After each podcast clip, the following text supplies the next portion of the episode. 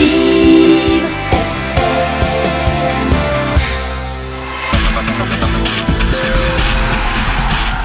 Jean-Pascal Lafont, bonjour et merci d'avoir accepté notre invitation. Suite et fin de votre interview, on rappelle que vous êtes né le 28 août 1972 à Agen. Vous avez un palmarès impressionnant en tant que basketteur. Quelques titres, trois fois vainqueur de champion, championnat d'Europe avec l'équipe de Meaux, cinquième au JO Sydney, six participations au championnat du monde, trois fois vainqueur de la Ligue des champions, cinq fois champion de France et puis six fois vainqueur de la Coupe de France.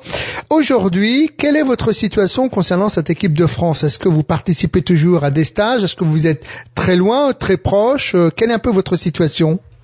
Eh bien, en fait, j'ai été écarté il y a, on va dire, il y a plus, un peu plus de trois ans, suite à un, rajeunissement de l'équipe, parce que je conçois. Et en fait, j'ai carrément décroché, euh, on va dire, volontairement ou involontairement de, tout ça, puisque en étant, n'étant plus concerné, on n'a plus aucune euh, nouvelle de la vie de l'équipe de France. Je m'en suis aperçu après. Donc, je suis, comme tout le monde, par les revues, par les, par les médias et c'est tout, je m'arrête à là, quoi. D'accord. Donc, est-ce que c'est pas un peu dommage de ne pas avoir justement de nouvelles de, de, cette équipe de France lorsqu'on a euh, donné de sa personne? Eh bien, moi, je trouve que c'est vraiment dommage, et même plus que dommage. Euh, alors, apparemment, c'est, ça fait partie de, tout le monde a le même point de vue par rapport à ça. Donc, il euh, faudrait peut-être euh, lancer un mouvement justement pour avoir peut-être derrière après une suivi ou une reconnaissance ou, ou quelque chose qui pourrait nous dire qu'on a quand même joué en équipe de France, parce qu'on peut s'apercevoir qu'aujourd'hui, même en allant à la fédération, aujourd'hui, on ne sait même pas qui vous êtes, quoi. À part de s'appeler, d'avoir des d'être deux ou trois grands noms qui sont connus. Après, même en ayant plus de 100 sélections en équipe de France comme moi j'ai, on n'est même pas reconnu quoi, ni connu quoi. Alors, est-ce que c'est pas quelque chose qui est un peu regrettable? Est-ce que vous-même vous avez le sentiment, par exemple, que même les jeunes qui aujourd'hui prennent la relève, euh, on a le sentiment qu'il y a une méconnaissance euh, de la culture du basket chez nous? En handisport Je pense que euh, les joueurs qui sont vraiment intéressés, honnêtement, connaissent les joueurs ou ont connu certains joueurs. Après, je comprends qu'un jeune aujourd'hui ne peut pas connaître tous les joueurs, ne peut pas connaître tout ce qui existe dans le basket. Euh, mais bon, moi c'est vrai que ça m'est venu au, fur et à mesure euh, du temps. Il faut savoir de connaître certains joueurs ou d'avoir d'avoir pu discuter avec des anciens. Mais c'est vrai qu'aujourd'hui, pour moi, le basket n'est pas n'a pas n'a jamais eu la reconnaissance qu'il aurait dû avoir déjà. Et aujourd'hui, il est loin de, loin de tout ça puisqu'on peut s'apercevoir que qu'à part quelques quelques joueurs encore qui suivent, après on est tout, le monde est largué de tout quoi. Mmh.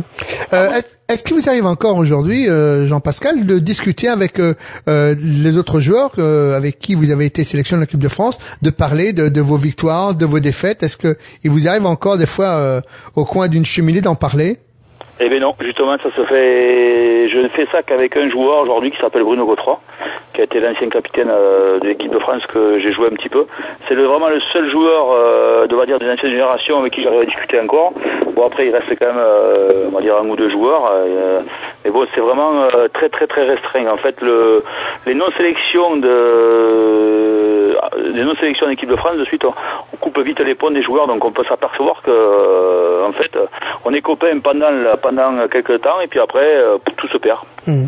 Alors on va un peu maintenant parler de la Coupe d'Europe puisque vous avez été qualifié euh, lors euh, du dernier tour préliminaire. Ça a été dur hein, parce que vous l'avez organisé chez vous. vous êtes tombé sur des équipes redoutables. Vous avez réussi à vous qualifier. Comment vous envisagez la suite de cette Coupe d'Europe?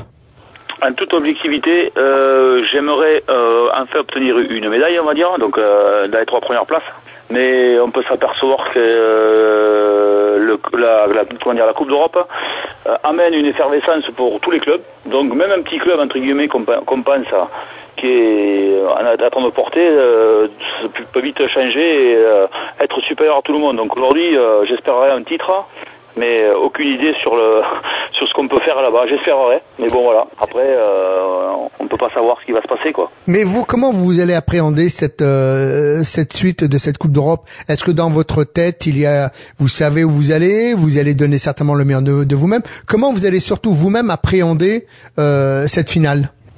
Alors pour moi ça reste ça reste une coupe d'Europe donc c'est une préparation on va dire pas particulière puisque je, les aborde comme euh, on va dire des matchs championnat. Donc c'est surtout arriver à motiver tout le monde justement pour éviter d'enlever ce stress que, que les autres peuvent nous apporter après de par-dessus quoi. Euh, dernière question, est-ce que vous avez le sentiment, vous, qu'il y a une forme de, de, de, grande différence entre le championnat euh, français et le championnat, par exemple, italien, euh, turc euh, ou anglais, ou même espagnol? On peut s'apercevoir que malheureusement, en étant amateur, on est, on est vraiment largué. Euh, on est vraiment largué euh, à tout niveau, quoi, que ce soit au niveau infrastructure, au niveau budget, et au niveau des joueurs. Malheureusement, on, Aujourd'hui, on peut pas, la Ligue des Champions, on peut pas réaliser, on peut s'apercevoir que on était trois clubs français, donc euh, pas des moindres, mais quand même, hein. aucun aucun n'est passé en Ligue des Champions. Ça, reflète bien que euh, qu'il nous manque quelque chose pour arriver à, jouer l'eau du tableau, quoi.